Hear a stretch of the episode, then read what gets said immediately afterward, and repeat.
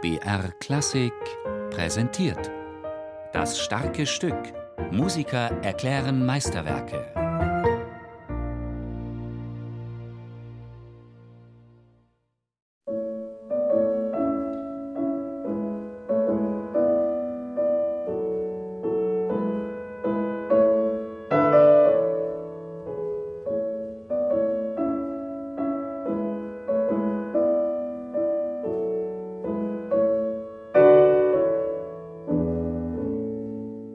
Meistens kommt es anders, als man denkt. Zumindest bei Wolfgang Amadeus Mozart. Seine Sonate in A-Dur, Köchelverzeichnis 331, ist eigentlich keine Sonate, weil sie nicht den formalen Aufbau einer klassischen Sonate der Mozartzeit hat. Und genau das macht sie so einzigartig. Es beginnt schon mit dem ersten Satz. Hinter der Bezeichnung Andante grazioso verbirgt sich ein Thema mit sechs Variationen.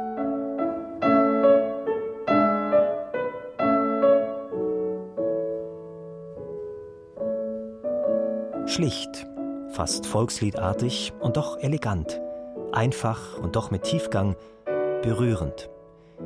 Es ist schwierig, Mozarts Einfallsreichtum bei seinen Melodien mit Worten zu beschreiben. Der Pianist Justus Franz nähert sich dem über die Quellen. Das Thema soll geschrieben sein nach einer Osjacher Liederhandschrift, wenn ich es richtig erinnere, in der der Text ungefähr so heißt: Freu dich, mein Herz, leb deinen Schmerz. Und das ist die Ambivalenz, die Mozarts Größe ausmacht und in der sich seine Musik auch immer wieder verjüngt.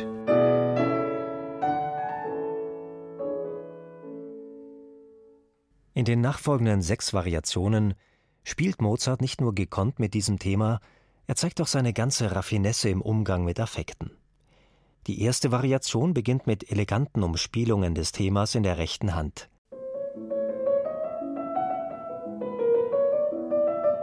Um dann in einen rustikalen, durch Oktaven und Tonrepetitionen bestimmten Tonfall umzuschwenken.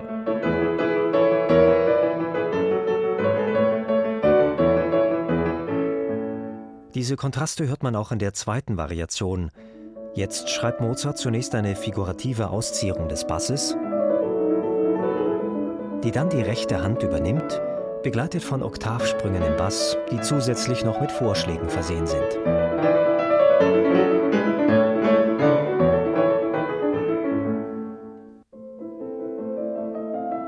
Die dritte Variation, die einzige Mollvariation, wird bestimmt von fließenden Sechzehnteln in beiden Händen.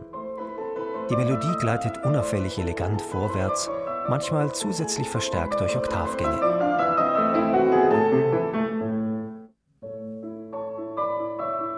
Und während die vierte Variation von Terzbewegungen in der rechten und Oktaven in der linken Hand bestimmt wird,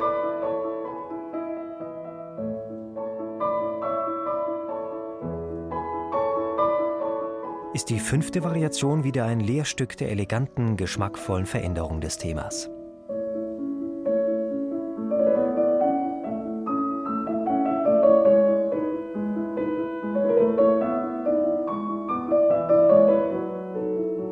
Die schnelle letzte Variation nimmt dann schon eindeutig Bezug zum letzten Satz dieser Sonate.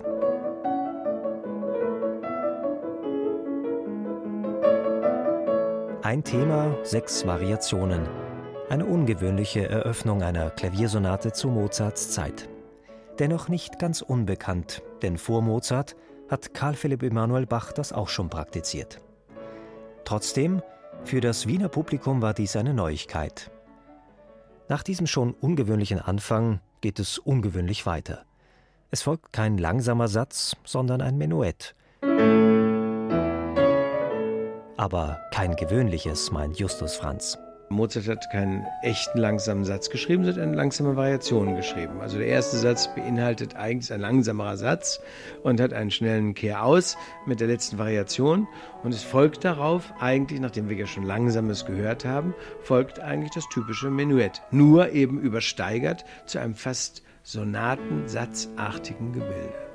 Es ist einfach ausladender als die Menuette, die er in seinen Symphonien geschrieben hat. Und man kann sogar wenn man genau hinhört, so etwas wie eine kleine Durchführung erkennen in dem Menuett. Und das ist etwas ganz Unglaubliches und Schönes und wirklich Einzigartiges.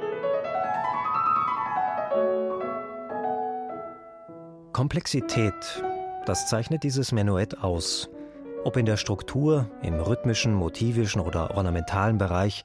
Und obwohl es in dieser Sonate so einzigartig ist, wurde doch der letzte Satz der berühmteste, denn Mozart ging hier ganz mit der Mode der Zeit. Und der letzte Satz ist dieser typische alla Turca-Stil der Janitscharen-Kapellen, der so beliebt war in dieser Zeit. Alle Höfe hielten sich Janitscharen-Kapellen und äh, wetteiferten miteinander, wer nun die beste türkische Kapelle hatte. Also kaum waren die Türken besiegt, wurde der Kaffee und eben die türkische Musik unter anderem wurden plötzlich populär.